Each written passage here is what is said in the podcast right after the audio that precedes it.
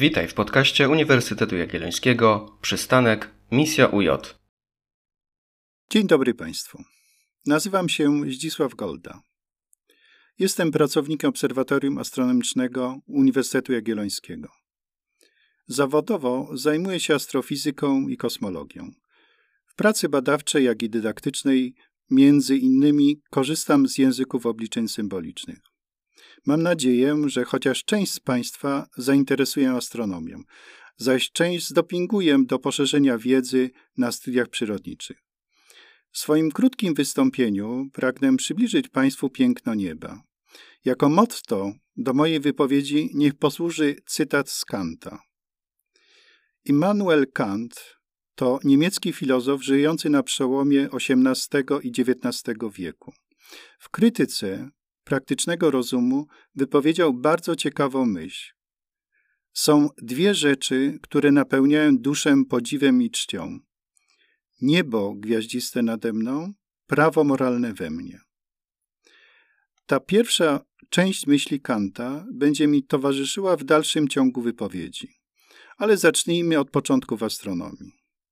Otóż człowiek od zarania dziejów, przyglądając się niebu, dostrzegał i rozróżniał kilka rodzajów ciał niebieskich. Mianowicie Słońce, będące źródłem światła i ciepła, zawsze wyglądało tak samo i na nieboskłonie pojawiało się z wielką regularnością. Księżyc zaś rozświetlał i zdobił niebo, zmieniając okresowo swój wygląd.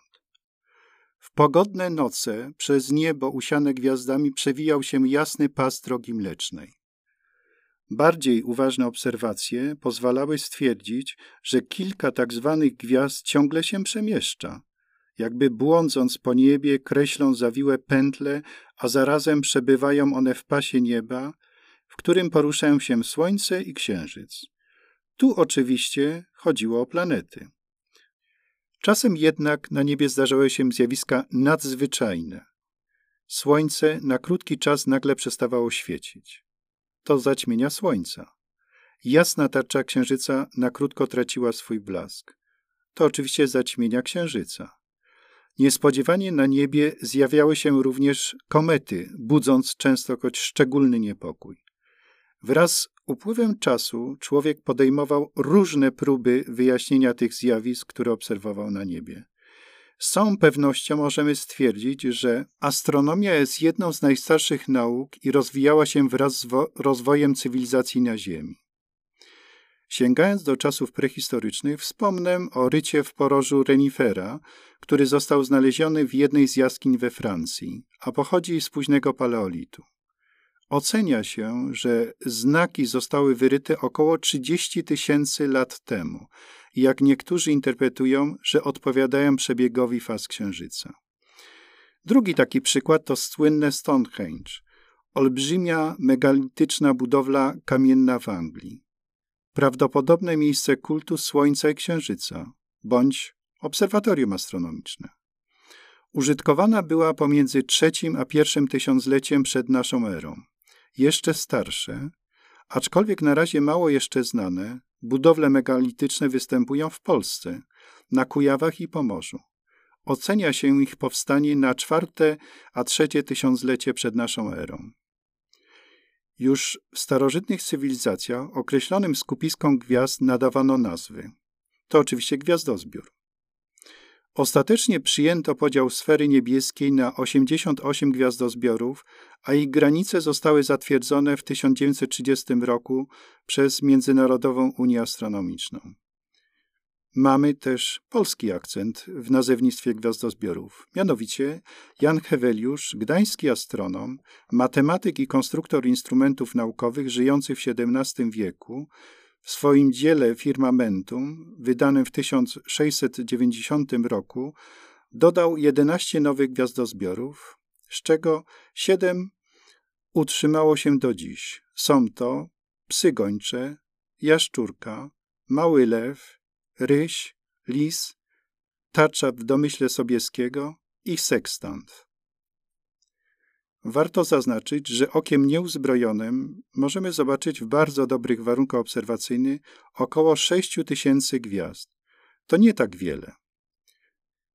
Przechodząc jednak już do czasów współczesnych, informacje o wszechświecie uzyskujemy z bardzo wielu źródeł. Są to materia kosmiczna, czyli meteoryty spadające na Ziemię, bądź materia pozyskana z misji kosmicznych. Promieniowanie kosmiczne, odkryte w 1912 roku, składające się z protonów w 87%, jąder helów w 11%, elektronów około 1% i około 1% stanowią cięższe jądra, mianowicie począwszy od helu do uranu. Dalej to neutrina, y, w tym neutrina słoneczne bądź neutrina powstające wskutek oddziaływania promieni kosmicznych w górnych warstwach atmosfery, jak również pochodzące jeszcze z innych źródeł kosmicznych. Promieniowanie elektromagnetyczne, misje kosmiczne, fale grawitacyjne to wielka nadzieja na przyszłość. Pierwsza taka rejestracja fal grawitacyjnych nastąpiła w 2015 roku za pomocą detektora LIGO. Możemy śmiało dziś stwierdzić, że fale grawitacyjne to nowe okno na wszechświat. Jednak głównym źródłem informacji o wszechświecie i jego zawartości jest promieniowanie elektromagnetyczne. Co to jest to promieniowanie elektromagnetyczne? Najkrócej możemy powiedzieć, że to rozchodzące się w przestrzeni zaburzenie pola elektromagnetycznego. Składowa elektryczna i magnetyczna fali indukują się wzajemnie. Zmieniające się pole elektryczne wytwarza zmieniające się pole magnetyczne i vice versa. Wzajemnie do siebie prostopadłe pola elektryczne i magnetyczne są również prostopadłe do kierunku rozchodzenia się fali a zmiany ich są zgodne w fazie. Promieniowanie elektromagnetyczne dzieli się umownie, począwszy od najkrótszych długości fal, a skończywszy na najdłuższych na promieniowanie gamma, rentgenowskie, ultrafioletowe, widzialne, podczerwone, mikrofalowe i radiowe. Aktualnie w zakresie widma elektromagnetycznego bada się takie układy jak Układ Słoneczny, gwiazdy, gromady gwiazd, gławice i galaktyki, gromady galaktyk, czy też głębokie przeglądy nieba. Świadczy to o niezmiernie szerokich zastosowań badań za pomocą widma elektromagnetycznego. Jeśli zaś chodzi o współczesne przyrządy astronomiczne, to są nimi balony astronomiczne, wszelkiego rodzaju teleskopy naziemne, radioteleskopy o rozmiarach od kilku metrów aż do 500-metrowego sferycznego teleskopu aperturowego. Kosmiczne teleskopy, a wśród nich Kosmiczny teleskop Hubble'a, który został umieszczony na orbicie wokół Ziemskiej w roku 1990, Kosmiczny teleskop Comptona, który rozpoczął swoją misję w roku 1991 i bada promieniowanie gamma, Teleskop kosmiczny Chandra, który rozpoczął swoją działalność w 1999 roku w zakresie promieniowania rentgenowskiego, kosmiczny teleskop Spitzera, którego działalność rozpoczęła się w 2003 roku i pracuje na orbicie heliocentrycznej, zaś bada niebo w zakresie promieniowania podczerwonego. Jego misja trwała aż 16 lat. Zaś kosmiczny teleskop Jamesa Webba, który ma być następcą kosmicznego teleskopu Hubble'a niedługo ma wystartować.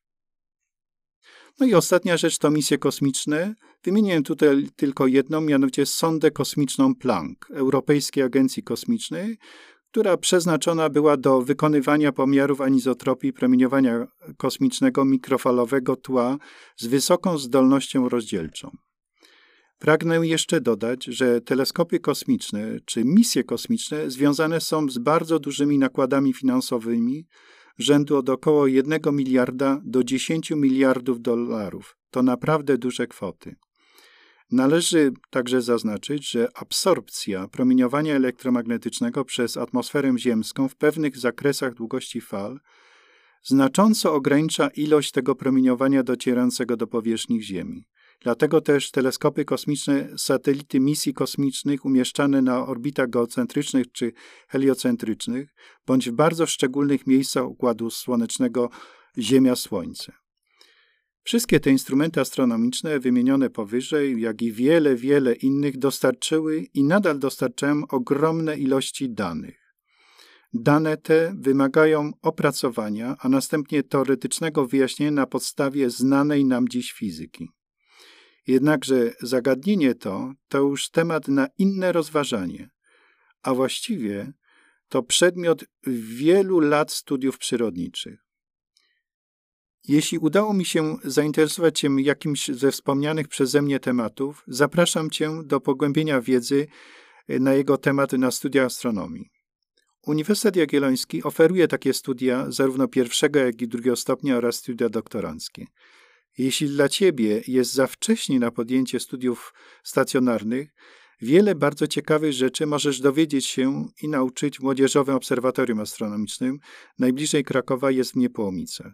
Jeśli zaś Twoja droga zawodowa jest już całkowicie zdefiniowana, to również możesz, traktując astronomię jako rodzaj hobby, na przykład zapisać się do któregoś z oddziałów Polskiego Towarzystwa Miłośników Astronomii, czy słuchać popularnych wykładów, które organizuje m.in. Obserwatorium Astronomiczne, czy Wydział Fizyki, Astronomii Informatyki Stosowanej Uniwersytetu Jagiellońskiego.